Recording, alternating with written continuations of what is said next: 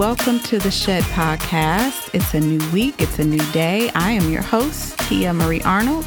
Thank you for joining me. If you are a returning listener, I truly appreciate every single time you come here and you spend some time with me. It really does encourage me. It really does bless me. It helps me keep going um, because I just want this to be a blessing. If this is your first time, I pray that you would stay a while and listen to the whole podcast. I pray that it will bless you. Uh, we have uh, four different segments. We have Share, we have Hearts, we have Encouragement, and Dinner. And so we talk about different things through each segment. And so stick around and see if anything blesses you, and I pray that it does. So we're going to start off with Share. Right before I uh, started the podcast today, I got an email from my kids' school. It's a very disturbing email, and I kind of wanted to share this news with parents that are listening who have young children. Um, my best friend actually told me about this, and I was aware of it, but this actual this email kind of gave me some more information about this uh, sinister challenge, or they call it the Suicide Killer Game, that is on YouTube Kids, YouTube, and Facebook. Now, my children are too young to be on Facebook, and they are not on YouTube, but they do have YouTube Kids. And so hearing that this is happening on a device that's supposed to, or an app that's supposed to be secure, and it's not, is very disturbing to me. It actually irritates me to no end. So, um, and it's called, the email said, what parents need to know about Momos. Um, and I'll read you a little bit of it just so I make sure the information is accurate. But Momo is a sinister challenge that has been around for some time. It has recently resurfaced and is now getting attention of schools and children across the country. Dubbed the Suicide Killer Game, Momo has been heavily linked with apps such as Facebook, Uh, WhatsApp, YouTube, and most recently and most worrisome, YouTube Kids. The scary doll-like figure reportedly sends graphic, violent images and asks users or children to partake in dangerous challenges like waking up at random hours, and has even been associated with self-harm. And what, from what I heard, it was like suicide because of the suicide challenge. Um, it has been reported that the Momo figure was originally created as a sculpture um, and featured in an art gallery, and is unrelated to the um, and unrelated to the Momo challenge we are hearing about in the media. So um, what happens is your children are like watching, and from what I had read, your children like watch their favorite YouTube um, channel. And then in the middle of it, someone has hijacked, you know, that episode or that channel, and this video comes up, and this doll looks very um, devilish. And it's, I, I mean, the whole thought that somebody would target our children and do this, innocent children that are just minding their business, watching their favorite. Like my my daughter, most of the time, she doesn't really watch it. She just listens, and she kind of like plays with her doll. But even if she's listening and all of a sudden this thing comes on, she's going to turn her attention to it, and it's demonic. Let's just go ahead and put it out there. It's absolutely demonic. It's ridiculous. And saints, we need to rise up and pray, because the devil's after our children. He has been after our children, and he is going to extreme lengths. I feel like because this generation, that that generation is going to be powerful. I do not feel like the church is lost. I do not feel like the word of God is weakening. It is getting stronger. Believers are getting stronger. You know, this generation of young children, they are, I mean, they're very bold and they're very brave. And if we do our part and pour into them and teach them the word of God, they're going to be fierce. My children are going to be fierce. And I refuse to allow the devil to use his little tricks and trickery and this nonsense to try to get to my children. And I'm sure if you're a parent and you're listening to this, you feel the same way. So just be aware of what's going on. And I mean, I don't, I don't know about you, but for me, I don't hover over my children all the time when they're on their tablets. Most of the time, because I trusted the app, and most of the time they're, um, like I said, my daughter's in her room playing and she's minding her business. And of course, we keep the doors open. They do not shut the doors around here. Um, but not all the time. I mean, I can't always hear what's on the tablet every single time. And so they're encouraging us as parents to talk to our children, to tell them about this, and let them be aware that if anything ever pops up, call mom or dad first and foremost, and allow us to um, block it and report it. And let's do our part to protect our children from this. It, like I said, it just, it gets under my skin. It bothers me, but we, um, we can do our part and protect our children, and we have to, we just have to. Um, secondly, in I had did this before. Um, well, I didn't really do this before I uh, heard about this, but last night, just it's been on my heart to protect my kids. My daughter sometimes wakes up in the middle of the night with night terrors. My son, he pretty much sleeps through the night. He just wakes up early, and he doesn't really have that problem. But with my daughter, it was very, um, it kind of just brought that to my attention, that she wakes up a lot, crying, screaming, whatever and whatever. And I know, like, I read the scientific, you know, explanation behind that, that it's, it's harmful and she'll be fine. She doesn't remember it. Um, but she, her and my son do sometimes talk about how they might've had a, um, a nightmare and stuff like that.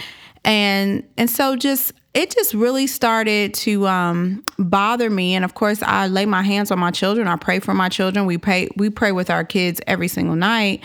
Um, but so I, I don't know. I bought this Alexa Dot um, or Alexa Kid, um, and I, I actually love it. Side note, my children's uh, grades went up in reading and comprehension. And I really think because Alexa, every single night, my children have Alexa read bedtime stories. And Alexa is supposed to also have parental controls and restrictions.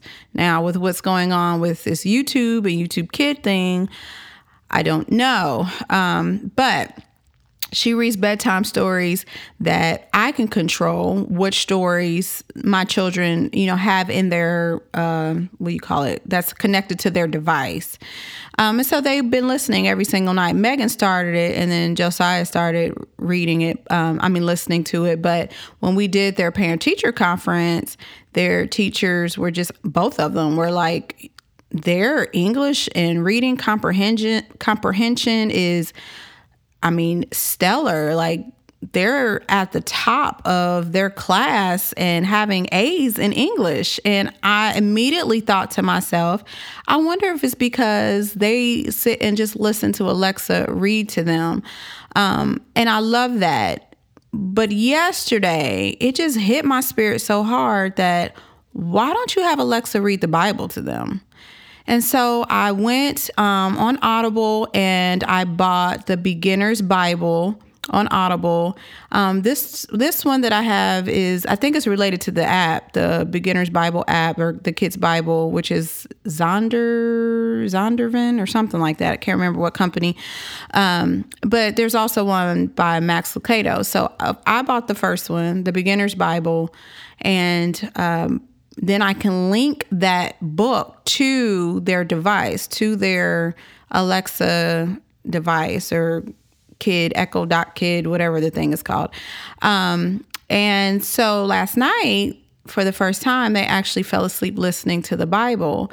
Before Megan fell asleep, I had to go in there because every night, you know, I go in their room and check on them and get their clothes out and such. Well, Megan was still awake, and she wanted to talk to me about Adam and Eve and how the enemy came in like a snake. I mean, she was just going like so excited about this story. And, and I was like, that's, yes, baby, that is great. I said, we'll talk about it tomorrow. So this morning, as we're getting dressed, I'm doing her hair, you know, I asked both her and Joe, I'm like, so did you guys like the listening to the Bible going to bed? And they're like, yes. I said, Megan, did you have any night t- any um, nightmares? And she's like, nope, not at all.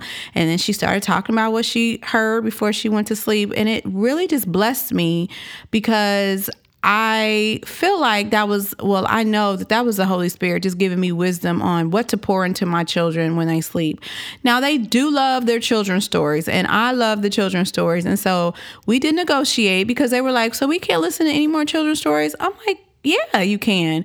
Um, so we'll just do every other day. So, you know, if you did, you did Bible stories last night. So tonight, if you want to listen to a regular bedtime story, that's fine. I'm giving them that option. I have a very strong feeling that they're going to want to start listening to their Bible stories every night. Um, but I'm not going to push that on them. You know, I just want to, I do want to instill and get the word of God in them young. And I believe that this is really going to help them. But at the same time, I want them to enjoy their children's stories because, hey, I enjoyed my children's stories. Um, so that is something that we started to do last night. And with all this Momo stuff that's happening, you know, I suggest parents that if you have not gotten that device or if you have something that could read to your children and you just want to cover them at night, because, I mean, truth is, my kids go to a public school and I don't know what influences they're around. Now, I don't see any negative influences coming home, praise the Lord, but I don't know what, what influences they're around at school. And I want to say last week, like Josiah all of a sudden started talking about how smoking is not good for you. And, um, I mean, all this stuff about smoking. We don't talk about smoking at our house because nobody here smokes, and really nobody in our immediate family does either. Um, so that was a big like, oh, we're starting to have those conversations. And I'm not naive to that. Um, but it just was kind of like, okay, they're getting older and they're going to be around certain conversations. And so I need to be more intentional about what I'm doing on the back end and the front end, you know. And what I mean by that is, be more intentional about what I can do to feed their spirits, because they don't quite grasp how important your spiritual walk is and what you're pouring into yourself. And, you know, they're not at that age yet, but I do. I know. And so there's things that I can do um, purposely and intently to just make sure I'm covering them, A, with prayer, B, being intentional and making the Bible fun, which is what I'm doing with um, Alexa, having her read the Uh, the Beginner's Bible to them, and just having conversation on the way to school. Like now, when I take the kids to school in the morning, they, you know, they want to hear, because they listen to like uh, China Parks, I think that's her name, or that's her T V name. Um, and what else do they listen to? Oh, they love like um, the Sing soundtrack and the Trolls soundtrack. And listen, Saturdays we we bump the Trolls soundtrack because that's a great little soundtrack. But my kids love the first song on the Sing um, soundtrack, which is Faith, and they just play that song over and over and over again. And so, um, and now my daughter's getting into the new Annie, which I think is so cool, because when I was ten years old, I actually played Annie um, on a, I mean, at the play at the Taft Theater in Cincinnati, and it was like, so now, seeing how she's really getting into Annie. So that, that's her like new soundtrack. That's her new movie. That's what she wants to watch. And and so when we get in the car in the morning, they, they want to hear that. They want to hear all that music. And I'm like, you know, on the way to school, mommy listens to the Bible. And so we have a quiet ride and I listen to the Bible. So I even feel like in that, they're still going to reap that reward, even though I'm listening to the Bible and it's a, it's more advanced. And but I also know they're they're listening, and I, I'm prepared that there may be a question. Like today, I, I was studying, well, listening to the Bible, and it was the story of Moses about um, Moses and Pharaoh, and and that whole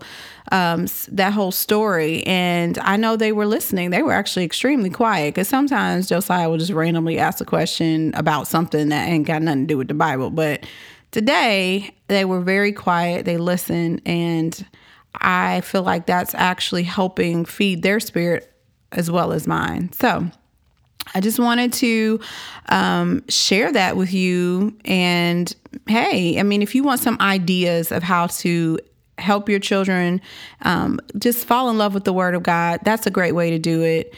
And also just being intentional about protecting them and covering them spiritually. And like I said before, it also, I believe their grades did increase because they are just constantly listening to um, someone read to them. So um, another thing I kind of wanted to share on that line, just it's all about kids. Well, not, I guess the whole thing is kind of all about kids, but another cool thing that happened this week is um, I randomly wanted to get a checkers game. And so we went to Walmart, picked up a checkers game, and Um, of course, the adults in the house, we wanted to take it over and play, but because we were having such a great time, the kids were interested. And so we had them sit down. We kind of like showed them how to play.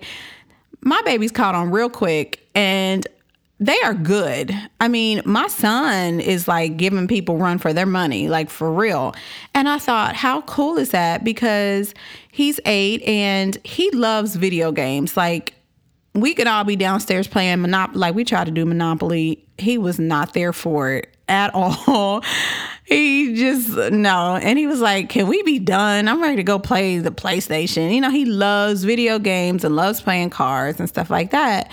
I kind of had this feeling, though, like, I think if I teach him how to play checkers, he's going to be, like, super good. Now, his dad, he's a little shark. I mean, my husband is really good at checkers. And so I guess my son got it from him. But so Josiah loved it and wanted to keep playing and keep playing. And I thought, man, it's a blessing that I found something um, that we can all do as a family, even though it's it's only two people, but the other two we can sit around and we can watch, you know, and it's still something that's helping him um, not just be upstairs and be isolated from everybody. Like, he's present. He's present. And that is important to me. So um, just, I don't know, if you're looking for things to do and fun games to play, like with your kids, checkers and Monopoly. Um, my adopted son actually grabbed uh, a millennial Monopoly, and we were like, what? Because, you know, I like the original, but it wasn't bad. I, it was not bad. Um, and I guess it just kind of made it current, but you know, ain't nothing like the original Monopoly. So, okay. That's all for that. Um, one more thing I wanted to do with you guys today is I want to play a game. Let's lighten it up a little bit, because I do get pretty passionate about children and just my children. And I used to be a children's pastor, so I do care about kids. And as you all know, those who have listened to me before, my background is in childcare. And so I get real intense and real passionate about children. But um, to lighten things up, we're going to play a game. We're going to play the Bible game. Okay, so what's going to happen is all the answers, just to make it easy for you guys, because you may be a little rusty, um, all the answers begin with the letter E. All right, so we'll start off easy. Okay, here we go. This is the Lord's and all that is in it. Hmm. Okay, this is the Lord and all that is in it. The answer, if you said earth, you're right. That starts with the E, earth. All right, um, let's see, another one. Book written, this is a book written by the teacher, the son of David, king in Jerusalem. Mm, what are you thinking? I mean, that should be kind of easy. I mean, I told you that this starts with the letter E, and if you know your books in the Bible, Ecclesiastes. You are absolutely correct. Good job. Good job. Um, all right. Let's see. We'll do about three more. This name. Me- now, y'all should get this one now. For real. For real. Uh, this name means God with us. Emmanuel. That is correct. God with us. And we say that all the time in our songs, especially around Christmas time. So, okay. Uh, two more. He bartered a birthright for a bowl of broth. This is in Genesis. Esau. Yes, it is Esau. Good, guys. Good. All right. And the last one. Now, this one may be a little, hmm, but we'll see. This man, Methuselah's dad, walked with God. Then he was no more because God took him. Now, this one, I'll give you a hint. This one is in Genesis five, verse twenty-four. And I actually went to a school with the boy who had this name. Enoch. Enoch. If you said Enoch, you are correct. All right. Well, I hope you guys had fun with that little thing. Just kind of get your brain going. You know, we were talking all educational and stuff like that. So I thought eh, this would be cool and pretty appropriate. All right, let's move on to hearts. Let's move on to hearts. Today's heart uh, topic is about how God changed my mind this weekend. All right, let me give you a backstory. So, um, and I don't know if I've shared this before, but so Jeff and I, uh, we lived in Cincinnati, and I kept having these dreams about a particular location, and I didn't think nothing of it because nothing, I don't know. I, I do have prophetic dreams, and there, there are things that, um, or times that I dream of something and I know, like, God, this is what you're telling me, or I'll pray about it and God will reveal what he's telling me. But these particular dreams, when I first, you know, the first two, they were kind of similar and I didn't think nothing of it. But then it was like, I had the dream like four times and five times. I'm like, okay, God, I think you're trying to tell me that it's time to move to Georgia. And so I knew that my husband was loving where he was and he was comfortable. And, I, and I've heard him talk before about how he wants to stay and blah, blah, blah. So I just kind of was like, okay, I'm going to bring this to him. I'm going to tell him, okay, I've had this dream now almost five times. And, you know, this is what I think God is saying. So I went to him, told him, I think God is saying it's time for us to move to Georgia. And he was all for it. So I'm going to fast forward because maybe sometime in the podcast, we'll share that whole faith move, which was incredible. Um, but so we, so we moved. And when we got down here to Georgia, um, and I and I explained to you, and, and by the way, my husband's podcast, well, he came on the podcast, Jeff and Tia take, take over on Celibacy, is now um, on iTunes, and so check it out. But we also shared that we do worship together. It's the Jeff, it's Jeff and Tia Arnold Ministries. We have a band. We travel. That's that's what we do. And um, so when we moved down here, all that stopped. Because it was new territory. Now, we got married here, um, and we know people here, but this move was just different, and it completely feels different. Um, but when I got here, and when we both got here, we stopped uh, doing the Jeff and Tia Arnold ministry stuff because you're in a new territory. And honestly, um, and this is where I'm going to be, I'm going to pour my heart about this. I'm going to be completely transparent. Um, I didn't really want to do it anymore. I was, uh, I was slightly discouraged at first about leading worship. And this has been something that the enemy has attacked me in this area for so long. And I've had insecurity and just self-doubt in that area for so long. And for some of you all who have heard us lead worship and who know me, that is probably a great surprise. But for some of you who are actually very close to me, you know this, that this is something that I struggled with um, for for many, many years. And but coming down here, it was just like, and I, and I don't know, I wouldn't say it was one hundred percent disappointment. It just was like, I'm kind of tired. I've been waiting on this promise. This is what I thought God had called me to do, but it's not really happening. And then, yes, and I know we just moved, and I and I don't. It wasn't like I was expecting God to just all of a sudden like blow us away with great opportunity or anything. But I felt that there were some spiritual strongholds, or I wouldn't say strongholds. There were some principalities and just some demonic forces that were just trying to make me quit, and I fought through that for, you know, a few months, and then it kind of just became, I just didn't want to do it, and I was okay with it, and I was working a regular job, and, you know, I'm just being mom, and I was okay with letting it go, because sometimes it hurt to like hold on to that hope and hold on to that dream and not seeing anything happen. So that was hard. And I just kind of just got worn out. Honestly, I got worn out. Now, did I stop worshiping God? Absolutely not, because I am a worshiper, and I worshiped in my home and worshiped in my room and cried and prayed. I mean, I, I spent my time with God, but worshiping publicly, I was, I was done with it. I was good with it. And I was like, okay, it's time for me to just pour into my children. It's time for Jeffrey to do his own thing. And, you know, he's working on his music, and I'm going to pour into my kids. I'm going to be mom with them, and I'm just going to work and be good. Go to church on Sunday, come home, and I'm great.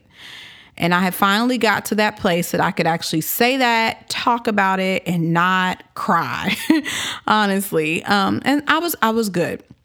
So, fast forward to this past weekend, um, we're in this car dealership and we're handling some business, and we get a text message from an old friend who said, "Are you guys available to lead worship this weekend um, here in Georgia?"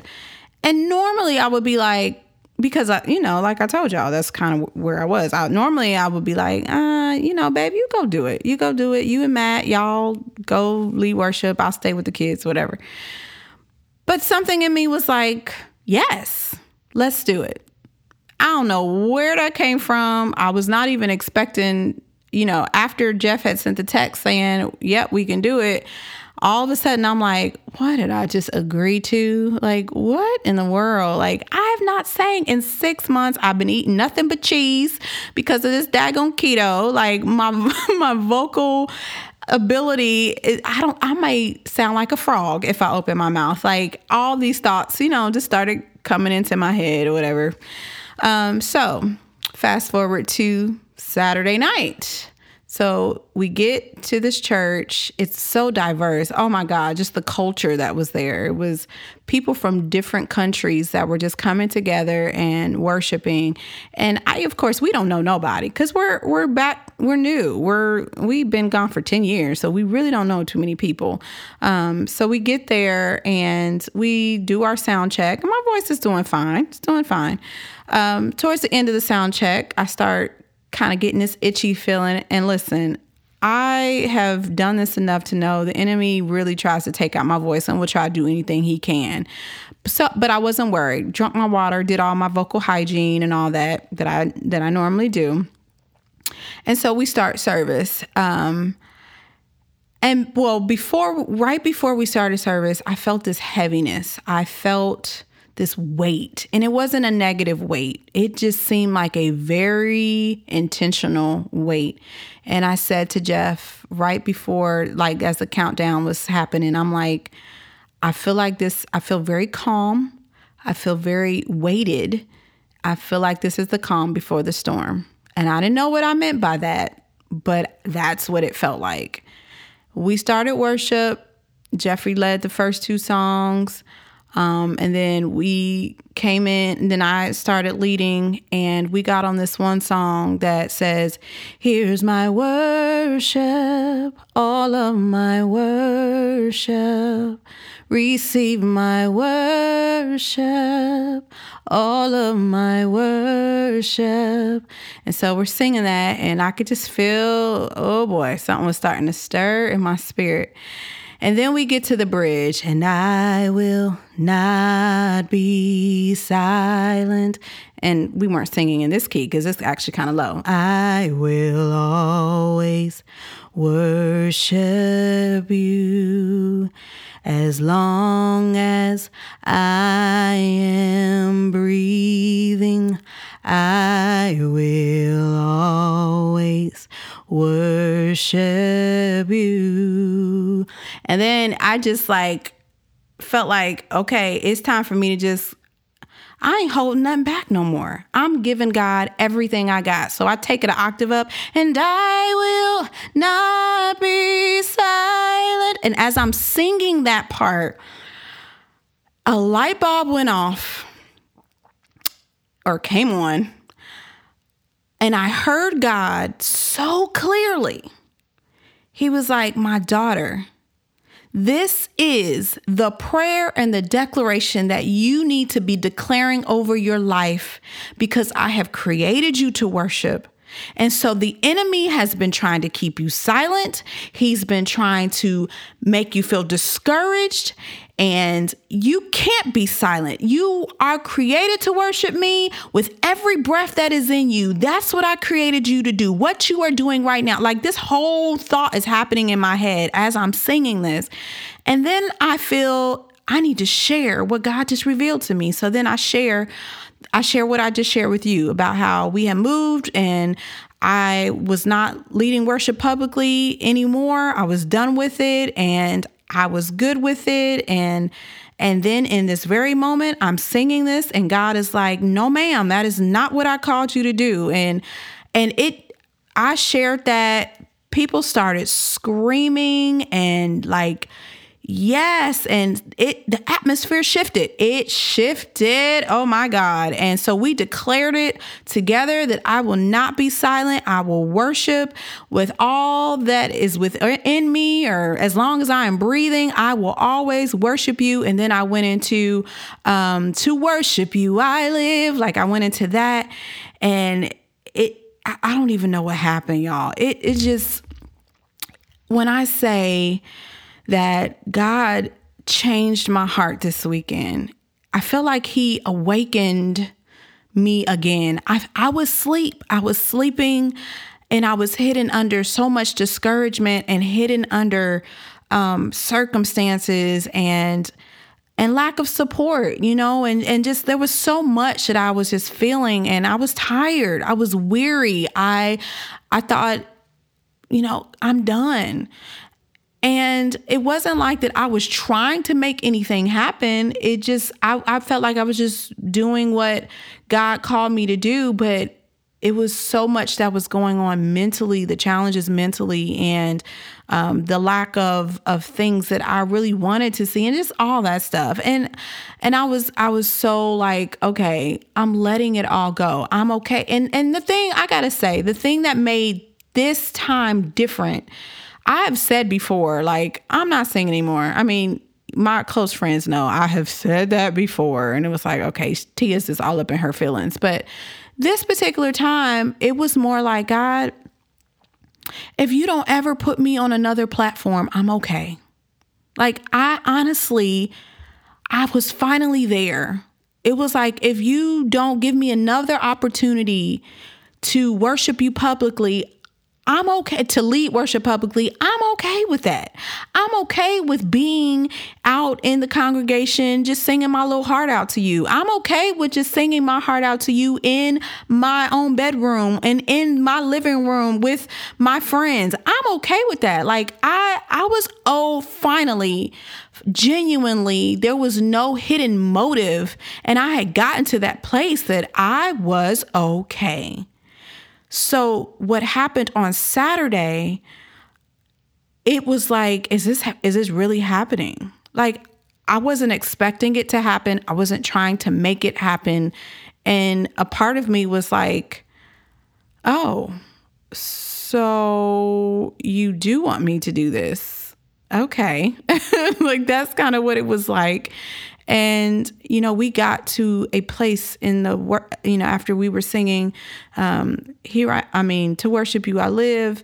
We got to a place that the band stopped playing and I stopped singing, and it was, the room was just filled with heavenly language and cries and wails, and people are out on the floor. And it was, I, I can't, it was heaven on earth.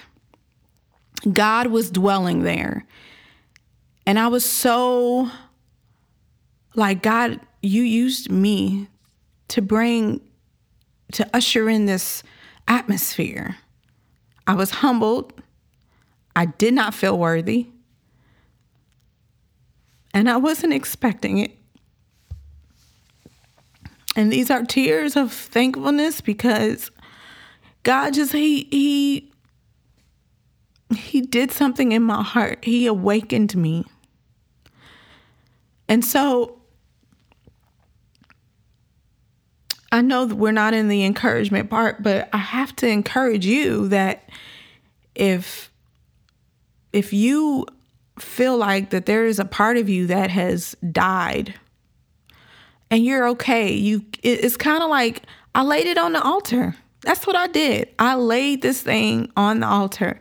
It was hard to do. I tried to lay it down several times, but there was still motive behind it. I mean, that's just real talk.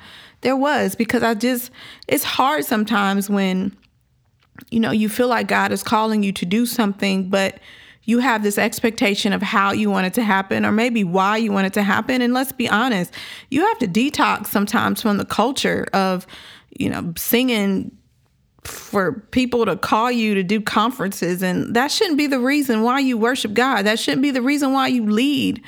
You know, whether you're doing it in front of people or doing it just in front of Him, because we do it for an audience of one anyway, you know. But I will say that it was it was a process and a struggle for me to get to that place of completely like removing all of the other motives and just making it about what it's about. It reminds me of that song that I'm coming back to the heart of worship, where it's all about you.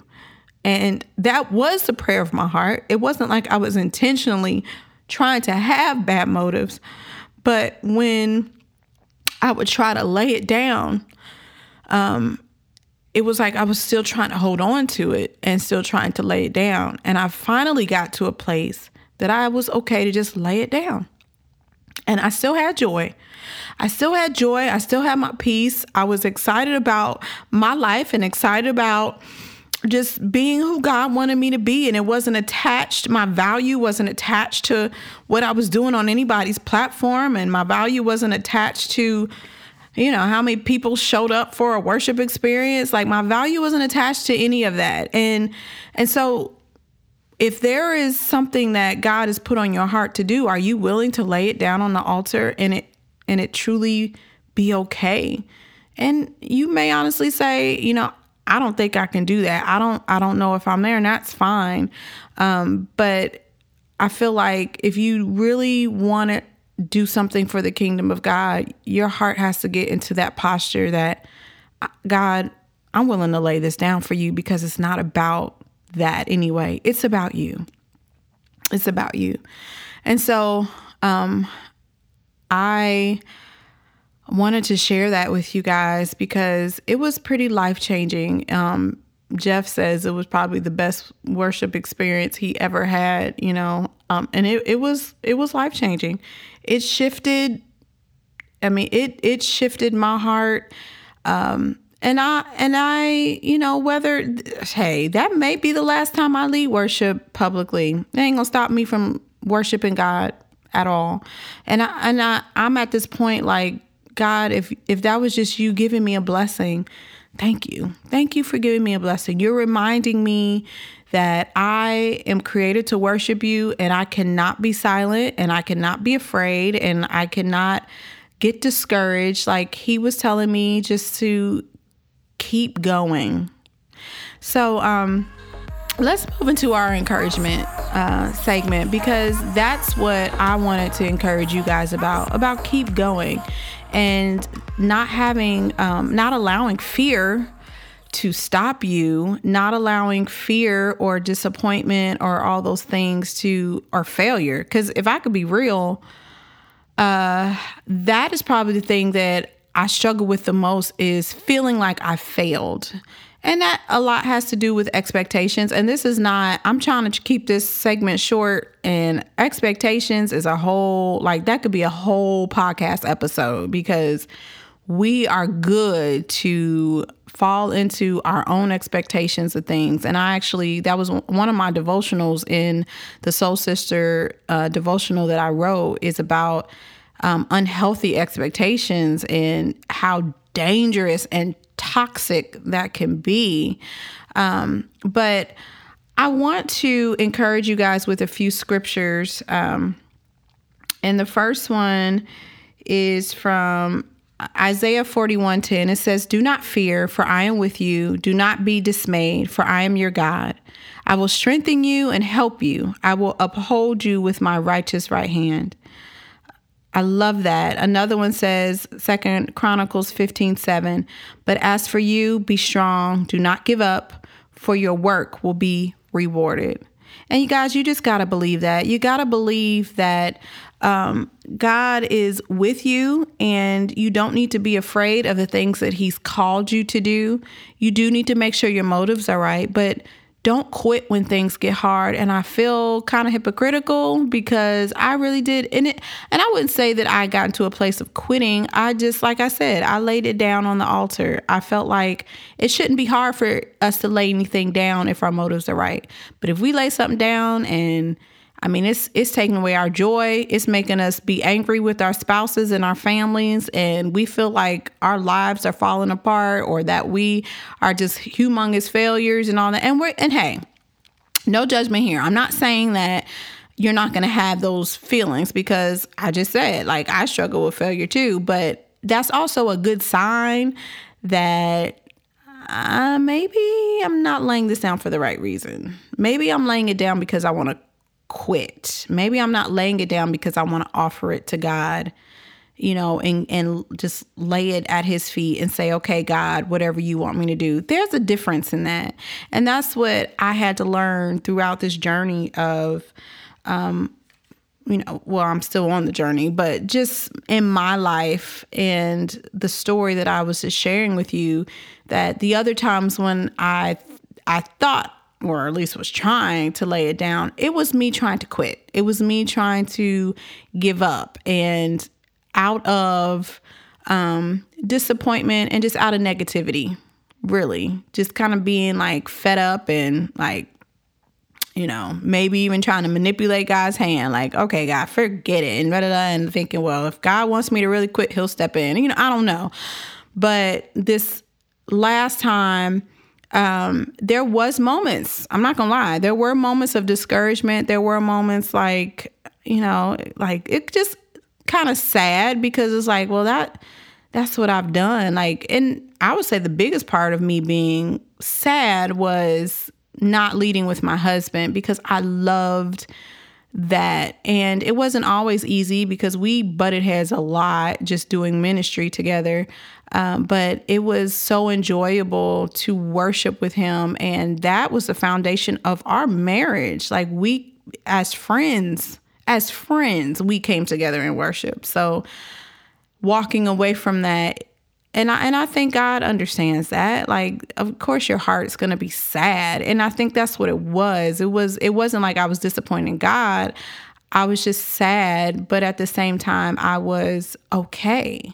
Like, I was learning to see value in other things, and learning to um, appreciate what really mattered. And so laying it down to God was was a lot more easier, enjoyable, and my motives were correct.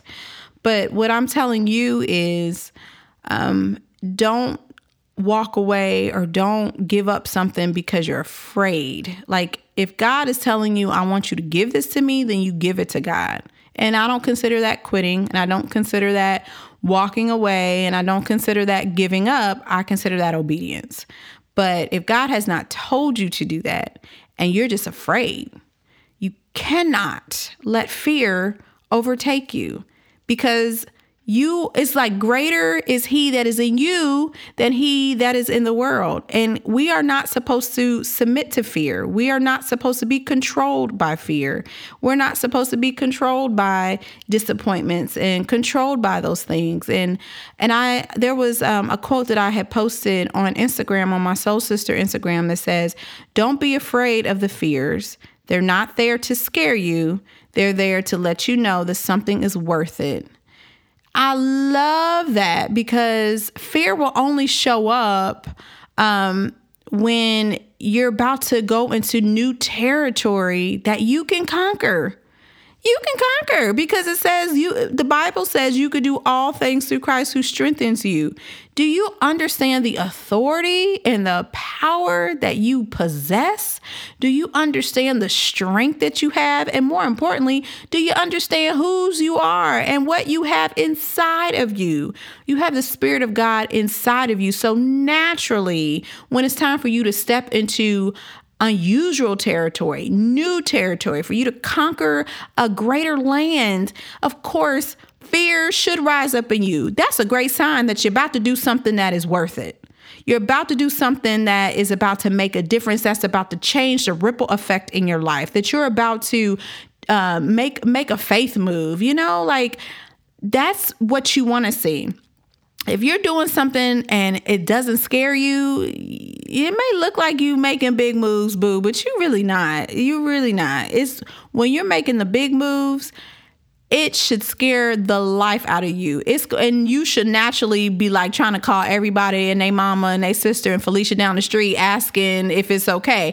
Don't do that, because if God tells you to do it, you should do it. But your flesh is going to be like, oh, shoot, wait, wait, wait, wait, hold on, hold on, hold on. Let me call this person. Let me see if they approve me. Let me, you know, you're going to want that approval. You're going to want to know it's okay. You're going to want to like know, or is, is this going to financially hit me? Like you're going to have all these questions and all these fears in your flesh. You are going to. Hello, that's like the prerequisite of going into something great. Now, does that mean that you got to take the class? Absolutely no. You don't have to do that. You don't have to go into those fears and and live in trying to get people's approval and all that stuff. Why? Because God already said, boo, you've won. You already passed the class. Just go do what I told you to do and it will work out. And so you have to know that those fears are there because your flesh, but don't be afraid of those fears. Don't be afraid to do something new and great, especially and only if God has given you that assignment to do it. And I know if you're like me, okay, because I may be talking to people who they don't, I mean, they don't struggle in this, but if you are anything like me, you probably want to quit. Let's see, there's seven days out of the week, six and a half days out of the week. You probably want to quit, honestly, um, because I I know that my thoughts can be, are they are, they are my worst enemy more than the devil. My thoughts are my worst enemy because I critique everything and I, I don't know, just don't, don't judge me. I know I'm kind of like, seriously, I, yeah, but I be thinking like, they must be thinking this, or if I put this out there, then this is going to be response. Like, I think that I know what the answer is going to be sometimes. And my flesh gets on my nerves. Like, I can't stand that I'm like that because, and that's why I pray the prayer of just having the mind of Christ, which I know that I do. And I also pray that God's will will be done and not my own. And I also pray that I die to my flesh daily because my flesh is cray cray and thinks, Uh, nonsense. And it's like, if if it were two different people, it's like, this is me talking. And then my flesh is like, oh, but you know what? They're going to, they're going to hate this podcast. Ain't nobody really going to listen to it. You know, that's kind of what happens. Um, but as you read the Word of God and as you get around people who encourage you and as you encourage yourself and as you listen to uh, words of faith and just build your spirit up, it will become easier. I don't think your fears will ever go away. And like I said, if you're ever doing anything great for the kingdom, fears are, that's a part, that's a part of the package. I remember hearing a message from Stephen Furtick that was like fifty-fifty faith. And it was so good because I feel like almost every single thing that I've done and probably anybody that's done anything great, that there's a part of them that, which is the flesh part of them, that doesn't believe or doesn't know or is afraid or, you know, doubts. And then there's that other part of you that says, I know I can do this because I got God on my side. I am a chosen and I am appointed by God and he is doing a great work in me and I am the light of the world. I am the salt of the earth. Like we have that side and that's why we have to feed our spirit more so that our flesh can shut up. But naturally, soon as God tells you to do something, your flesh is going to try to rise up and you got to like tell that bad boy, go down. And how do you make it go down? It's by hearing the Word of God and feeding yourself the Word of God and building yourself in the Word of God and speaking to yourself and worshiping God so that he can fill you with more of his spirit. Because you already got his spirit, but you need him to fill you up so that that flesh can just go away so that you can do the things that God has called you to do. So I'm encouraging you in that, guys. Like, Don't give up. And it's normal for you to feel those things and, and have fear and, you know, want to want to just throw in the towel. And like I said, if it's God telling you lay it down, then that's different. But if God is not telling you, and it doesn't mean he's he's not going to tell you to pick it back up. He he may, but sometimes it's just it, it reminds me of Abraham and how, you know, God told him you need to go sacrifice your son. And he did it. Like, he was on his way up there, and right before, like, he laid him on the altar and everything. And right before that he's about to do what God told him to do, then God gave him something that he could sacrifice. Ah, oh, that's so good. And so I feel like that's kind of the season that I'm in.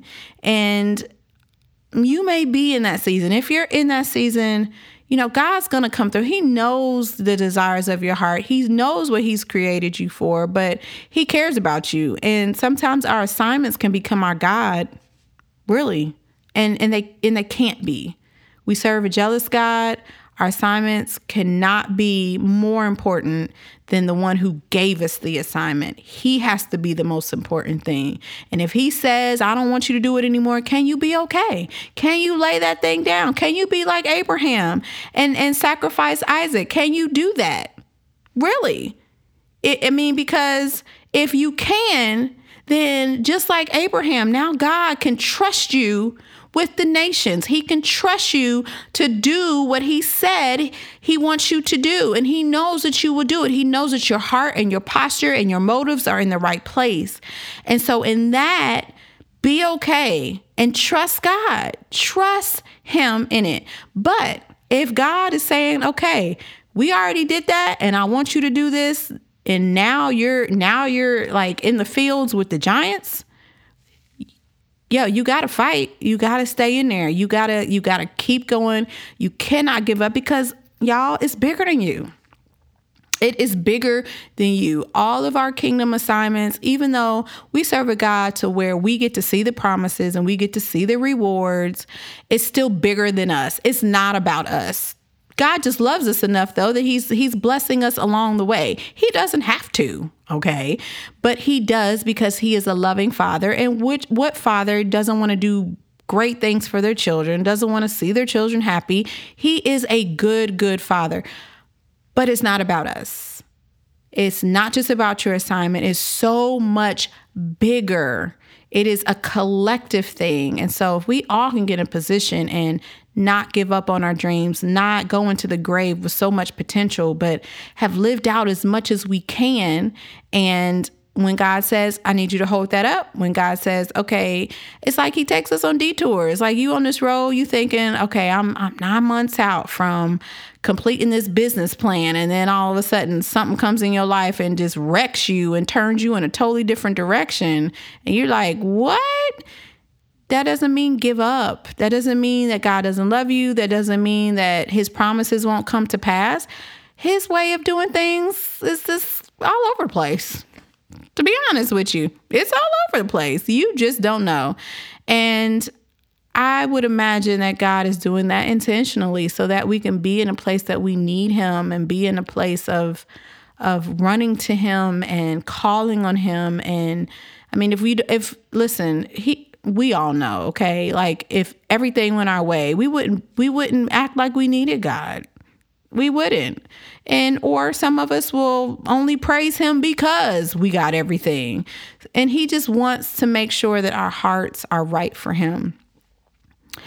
Okay, I got all that out. Did I get to my point? Did y'all get my point? I hope y'all got my point to where I'm saying don't quit. That's what it is. I'm encouraging you to not quit.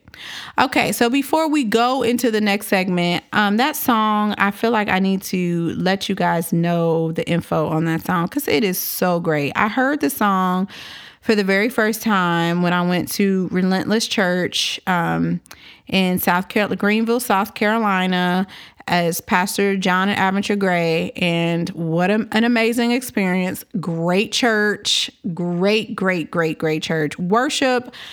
Oh, it's incredible. And that particular day, um, Tasha Tasha Cobbs actually leads worship there, and she had sang um, a song by Phil Thompson called My Worship. Now, when she sang it, because it's Tasha, I was like, is this on her new album? Like, I thought this was her song, the way that she was singing it. And it blessed my life, and it stuck with me. It's it's like one of those songs that, um, and, and I kind of feel like I need to start doing this, kind of like telling you, like, what song encouraged me this week, you know? But it's one of those songs that, like, comes like Bogarts and just boomerang, not boomerangs, but just, uh, it's like a demolition or just destroys you, like, completely just comes through and takes over and and wrecks you. This song wrecked me the very first time I heard it, and it was like I didn't even forget it. Like it's it got in my spirit. There's certain songs that I can listen to one time and they literally insert themselves into my spirit, and I am singing them after hearing them one time. That was the song, and I was like, okay, I gotta find out like where this song is, and so I had uh, went and like Googled the lyrics, whatever. And so it popped up. It's called My Worship by Phil Thompson. And it is so anointed. It is so anointed. And I don't know if Phil Thompson will ever, I don't even know who he is. I don't even think I've ever seen him before, but I did download that song. And I thank him for his obedience, for writing it, and for putting it out there to be a blessing to my life, because that's exactly what it's done. So if you guys are looking for a song to just, you know, come in and mess you up and kind of get you right, that is the one. All right, let's move into our final segment, which is dinner. Um, okay, so this week's dinner is so funny because now, like, I know my mom listens to my podcast and she's like, I really don't care about the dinner section. And I just think that's so hilarious. But I hope at least somebody is listening to it. Um, but yeah, so hear, hear, hear me when I say um, this recipe today is cheesy, keto. And, I, and I, I'm just putting the keto in there just so you know it's keto. Um, but it's cheesy shrimp and grits. And it was an accident, y'all.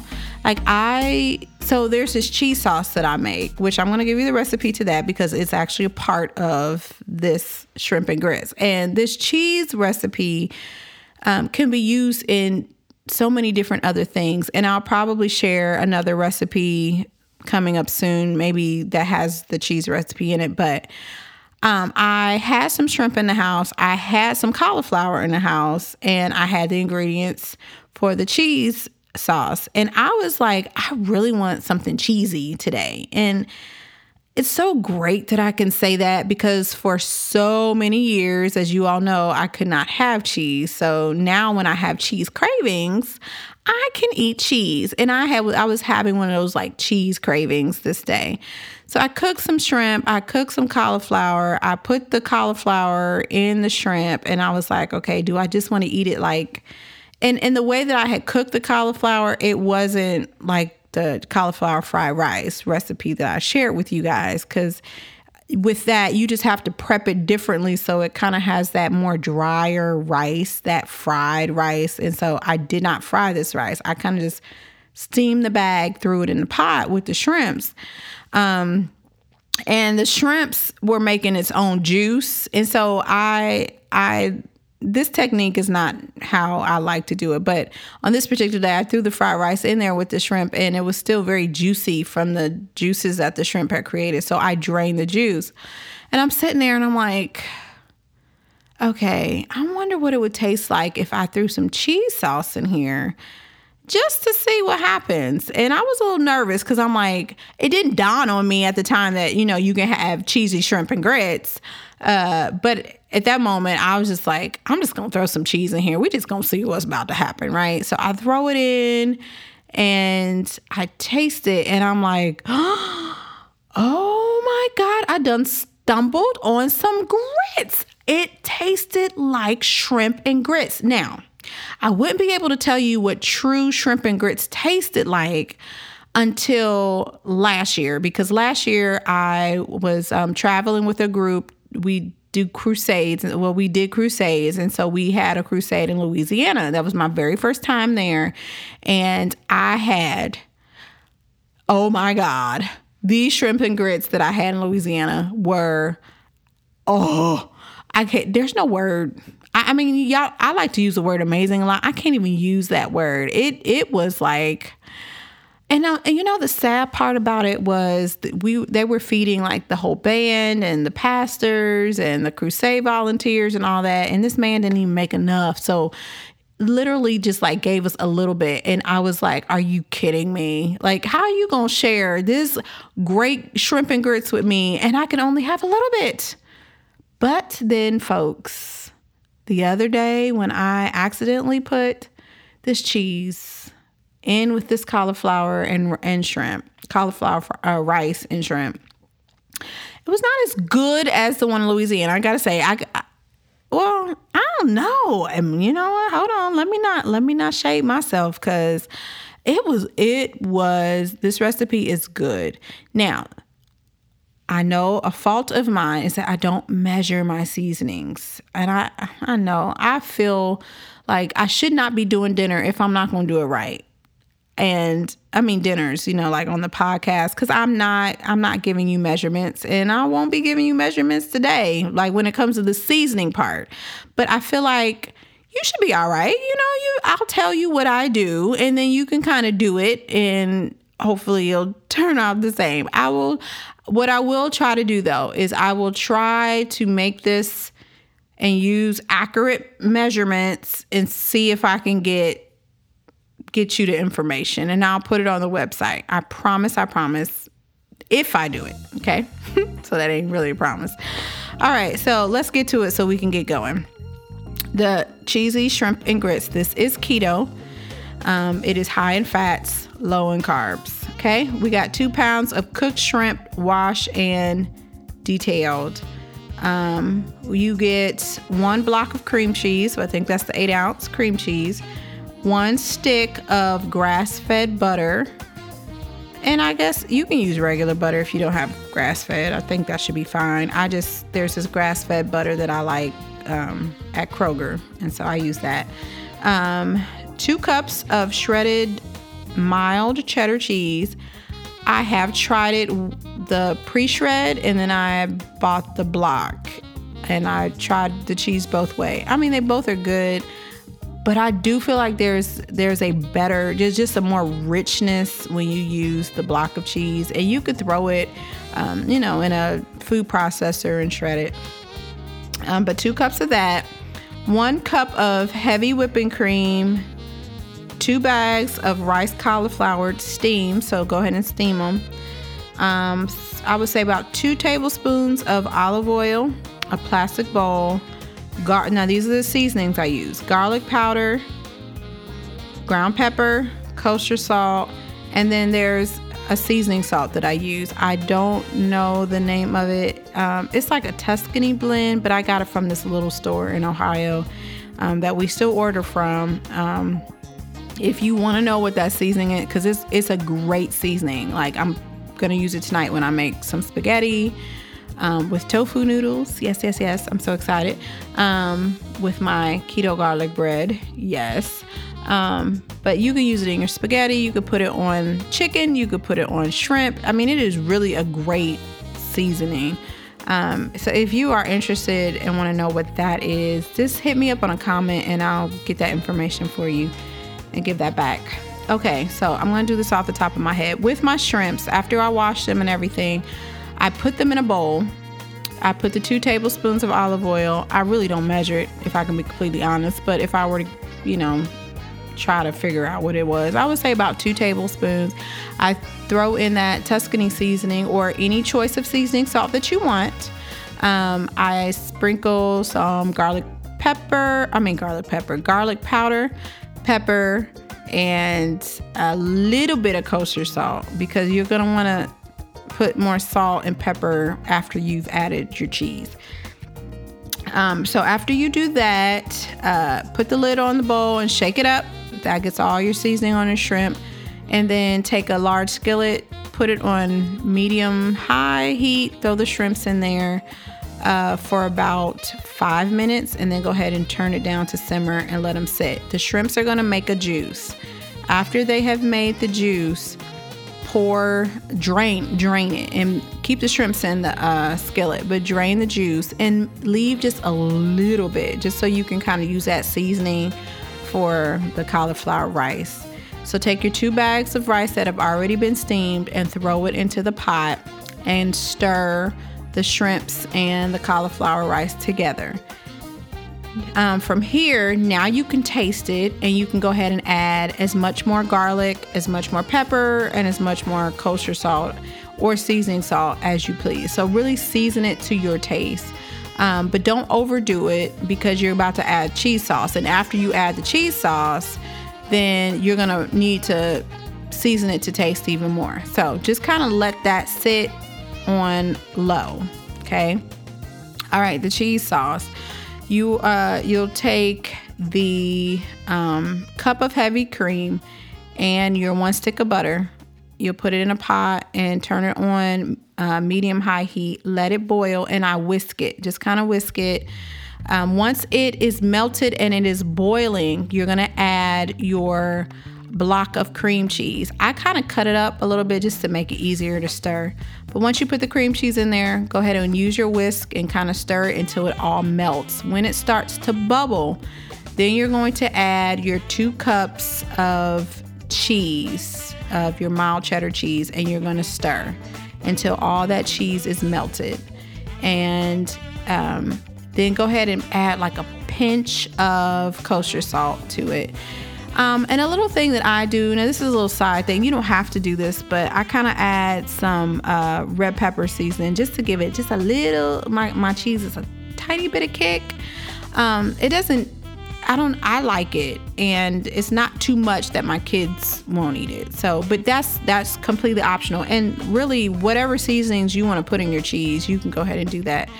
Um, you can taste it, and when you taste it, you will love it. This is quite delicious. Great, great cheese sauce.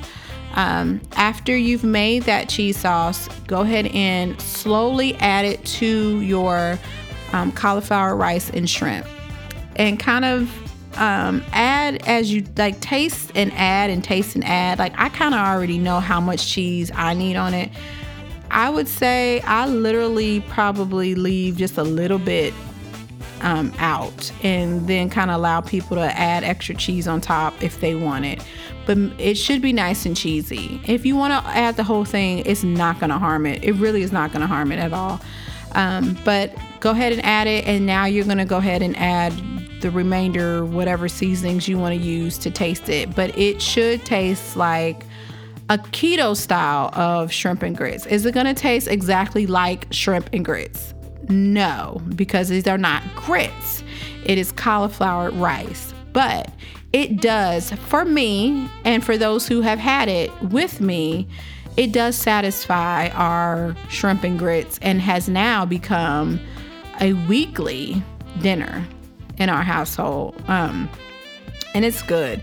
And listen, next day, oh, it's great. It is a great leftover, and I'm all about that. Like, if it can be reheated and it tastes great the next day, then I am all for it. Yes, sir. Yes, ma'am, I am. All right. So I hope that uh, you enjoy this recipe, and there are other recipes that are on my website. And like I said, if you need to know, like, what type of things I use or whatever, there I have added a comment sections where you can comment um, and ask me questions about the food, or you can even leave your comments about the food on there. Um, so guys, we have completed another episode. I thank you for allowing me to pour out my heart to you today, because that's pretty much what I did. Um, and I look forward to talking to you next week. Have a great week.